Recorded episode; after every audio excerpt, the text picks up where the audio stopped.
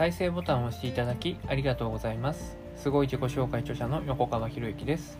このチャンネルは何者でもない人が人も仕事もお金も引き寄せる何者かに変わるための魅力のヒントをお届けしています。今回のヒントは新規顧客獲得の鍵というテーマなんですけどね、うん、今音声を取り始めたら外がものすごい雷とゲリラ豪雨でもしかしたらその雷と雨の音が入るかもしれないですけれども、まあ、iPhone を信じて撮っていくことにします。まあ、新規顧客を獲得するっていうのは、まあ、ビジネスをやってる人であれば、ま、ビジネスやってなくてもあなた自身が新規顧客になる可能性っていうのはいっぱいあるわけですよ。とすると、まあ、今回のテーマっていうのは新規顧客の獲得っていうテーマでお話をしていますけれどもビジネスやってないから私関係ないや俺関係ないぜっていうんじゃなくて逆の立場から、ね、だってあなたは、ね、ビジネス仮にやってなかったとしてもお金を払って何かを買ってるってことは常に何かの新規顧客になってる可能性が高いんですよ。あんまり意識してないかもしれないですけどね。うん。なので、まあ、そのね、え、提供する側の視点というのもまた一つ持っておくと買い物あこれ買った方がいいのかな買わなくていいのかなっていうのが見抜けるようになりますんで是非、まあ、最後まで聞いてみてください。でね、えー、まあ、受講料30万円、まあ、今いくら？40万円ぐらいでやってるのかな？の塾に1000名以上集めた遠藤明さんという方がいてねその遠藤明さんがこんなこと言ってたんですよ。新規顧客の獲得とは見込み客とあなたとの信頼関係構築の問題だっていうねでいかにいかに見込み客の人と先生と生徒の関係性を構築できるのかっていうのが、まあ、新規顧客獲得の鍵になるというのを教えてもらったんですよね。まあ、先生と生徒の関係性っていうのは、まあ、イコール信頼関係ということですよね。この人から教わりたいこの人の商品を買いたいっていう逆に言うとあなたが買い物する時になぜなぜねなぜこの商品を買おうと思ったのかっていうのを常に考える癖っていうのをつけてみるといいんですよね。まあ可能なら買う前になんで私はこれを買おうと思うのかっていうのを自分に問うてから購入する方がいいんですよ。そうするとね無駄な買い物ってなくなるんですよ。無駄な買い物。仮にその買ったものが自分の期待通りじゃなかったものだったとしても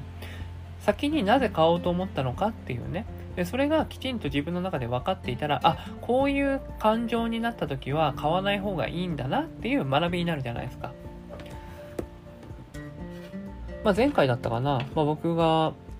あのー、自己啓発のね教材を買ったけどっていう話をしたんですけどね、あのー70万円ぐらいだったかな70万円ぐらいのあのー、自己啓発教材テープ CD CD だったかな CD とテキストを聞くっていうテキストをと CD のね教材70万円ぐらいっていうのがあってでねそれを購入するとその人がねその売ってきた人がお客様をたくさん紹介しますよって、まあ、当時僕は保険の営業マンでね保険の営業マンで一番困ってるのは何かっていうとお客様がいないことなんですよ。ね。で、そんな時に、そんな時に、お客様たくさん紹介するからって言われたら、なびくわけですよ。でね、まあ、70万円の投資をして、で、お客様が増えるんだったら、全然ペイするだろうなと思って、購入したんですけど、一方で、一方で、怪しいなっていうのもあったんですよね。怪しいなって。なんで怪しいな、怪しいなっていうかっていうと、その人を紹介してくれた人もまた保険の営業の人だったんですよ。ってことは、ってことは、その人の方に先お客様紹介するよね？っていう風になるわけですよね。まあ理論的に考えたらそうなんだけどでも目の前にいる人はそうやって、ね、紹介するからっていうからまあ怪しいけどまあいいかなと思ってで購入してでまあローンで買ったんですよねローンで買ったら何が起こったかっていうと何が起こったかというとあの もう電話に出ないみたいな。連絡が一切なくなるみたいなね。うん。そうかと。やっぱりそのなんか直感の方が正しかったんだなって。でも、その時僕思ったのは、怪しいなと思ったけど、買ったのは自分だよねって。買ったの自分だよね。で、その前になんで買おうと思ったのかって考えたわけですよ。なんで買おうと思ったのか。それは自分が今お客様が少ないから、ね、え売り上げがあまり立ってないから、だから売り上げをうまく立てるために教材の力を使って借りたりとか、その人の力を借りようと思ったんだなって、もうそもそもそこで依存してる自分がそこで見えたわけですよ。でも買う前はこれ買ったらこうなるんだろうなっていう期待と期待にすごい未来をね感じていたわけですけど、まあ、実際そうはならなかった。ということはあこういうふうに人の弱みに入っていくことっによって物って売れちゃうんだなっていうのも分かったしあこういうふうに売ってくる人には関わっちゃいけないなっていう学びができたわけですよ。すると何が起こるかというと、その後、たくさんのセールスを僕は受けるわけですよね。もちろんですけど。とした時に、あ、これはこのパターンだな、同じパターンだなってなったら、買わないわけですよ。で、買わなかった金額いくらぐらいになったかっていうと、多分500万、600万ぐらいになるわけですよね。とすると、70万円を投資して、その70万円の教材からは何も得られなかったかもしれないけれども、500万円の損失を防ぐことができたって考えたら、430万円のプラスじゃないですか。得てして、人はね、なんか得たものばっかり見るんですけど、損失回避できた得っていうところを本当見た方がいいんですよね。損失回避ができた。だからなんか費用を見直しましょう。お金を計算すお金の話をするとき、大体出てくるのは、今かかっているコストを見直すところから普通始めるんですよ。で、そのコストを見直したときに、いらないねと思ったものはバッサリ切るっていうね。で、それがなんでいるのかいらないのかっていうの、その判断基準は何かっていうと、その払っていたものから何を得たかによって変わるわけですよね。その何を得たかの一つに損失回避っていうのを入れておく必要があるんですよ。うんでそういうことができるようになると無駄な買い物ってなかったなって話になるわけですよね。まあ、新規顧客獲得の鍵からお金の使い方の話にね、まあ、飛んでるような感じがしますけど、飛んでないですよね。だってそういうつながりで全部ね、その新規顧客っていうところから全部つながって話してますからね。で、じゃあ本題に戻るとして、でそのね、遠藤さんがね、本の中でこんなこと書いてるんですよ。ね大勢を集める必要はなくて、少人数を前提とした集客を行えばいいと。で、初めから理想とするお客さんを特定して、限定的に集めようとすればいい。で、この方法によって、実際に集客されてセミナーに来たお客様は、すでにスタートの段階で契約に至る見込み度合いが高い方々なんですよ。新規顧客を獲得するためのポイントは、集客人数の少なさが問題にあるのではなくて、セミナー参加者を顧客化していく仕組みがないことこそが問題になるっていう話をしてるんですよね。で、まあセミナーで何をするかっていうと、実際セミナーを活用して見込み客に対して教育をしながら信頼関係を構築していくっていう方法を遠藤さんは提唱してるわけですよ。だって同じ、ね、商品を買うんだったらやっぱり失敗したくないですよね。失敗したくないから、じゃあ安全性が高い人から買いたいわけないわけじゃないですか。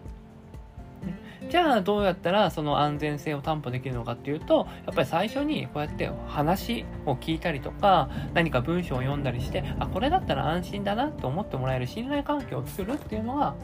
大事というわけなんですよね。新規顧客獲得の鍵っていうのはいかに信頼関係を築くかっていう話。という話に戻ると、ね、またさっきの70万円の教材の話するんですけど、僕は、僕は何に信頼をしてたかっていうと、その人に信頼をしてたわけじゃないんですよね。その人が提供する未来、提供する未来に対して僕は信頼したからお金を払ったんですよ。だけど、その人自身に対しては僕はそんな信頼してなかったんですよね。だって直感で怪しいとか思ってたわけですから。で、結果として何が起こったかというと、その怪しい方を現実化させてしまっていたって話になるわけですよね。うん。だそうやってね、まあ、70万円の投資しましたけど、で、その70万円の教材から得られるものってなかったんですよ、実は。もうすでにもう学んでいたことだったんですよね。うん。なんでこれが70万円で売られるのか、そして売れるのかっていう話にもなっ、ね、思ったんですけどね、当時はね。そうすると、ね、考えてほしいのは、ここで考えてほしいのは、いかに信頼、ね、顧客、相手と信頼関係を作るか。その信頼関係は、ね、人と人との信頼関係を作るのが一番ベストですからね。いいですか？人と人との信頼関係を作るのが一番ベスト。未来をこん、あなたに対してこんな未来を提供しますよっていう形で未来を提示して信頼関係を作るのももちろん大事なんですけど、それを一回でも不利益を起こしたらあなたの信頼は全部失われますよって話になる。だここがね、なかなか難しいんですよね。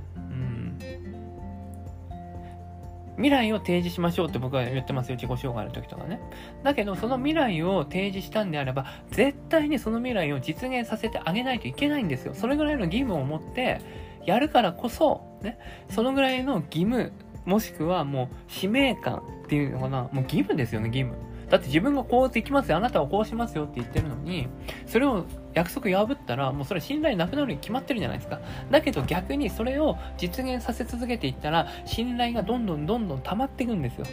だから、人からの紹介とか出てくるわけですよね。そうすると紹介があると、ね、その、ね、紹介してくれた人が、信頼関係をもともと築いている人を紹介してくれるわけだから、ね、二重の信頼関係が出来上がっていて、だから紹介セールスっていうのはうまくいきやすいですよねって話になってくるわけですよ。で、最初の信頼関係をどう築くのか、ね、新規顧客獲得の鍵っていうのは、ね、見込み客とあなたとの信頼関係構築の問題だっていう話をしました。じゃあどう信頼関係を築くのか。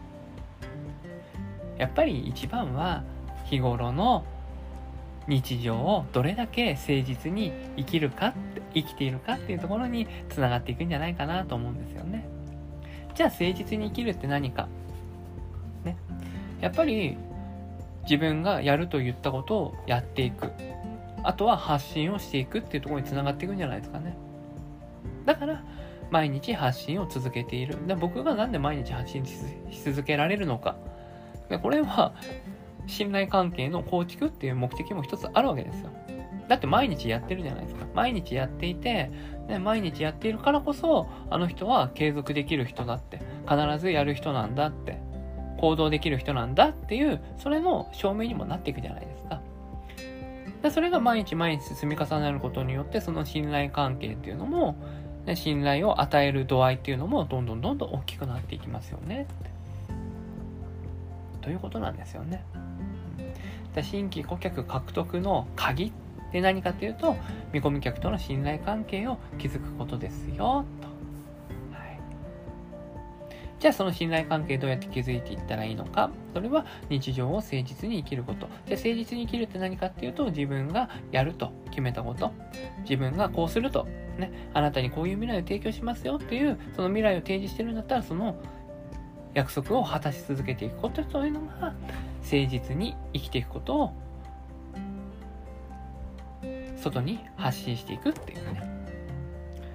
でそれを見た人がその人にね、でそれを、ね、誠実さを感じてくれるかどうかは相手次第なんでね、うん、ぜひ、信頼関係を構築するという視点で、で、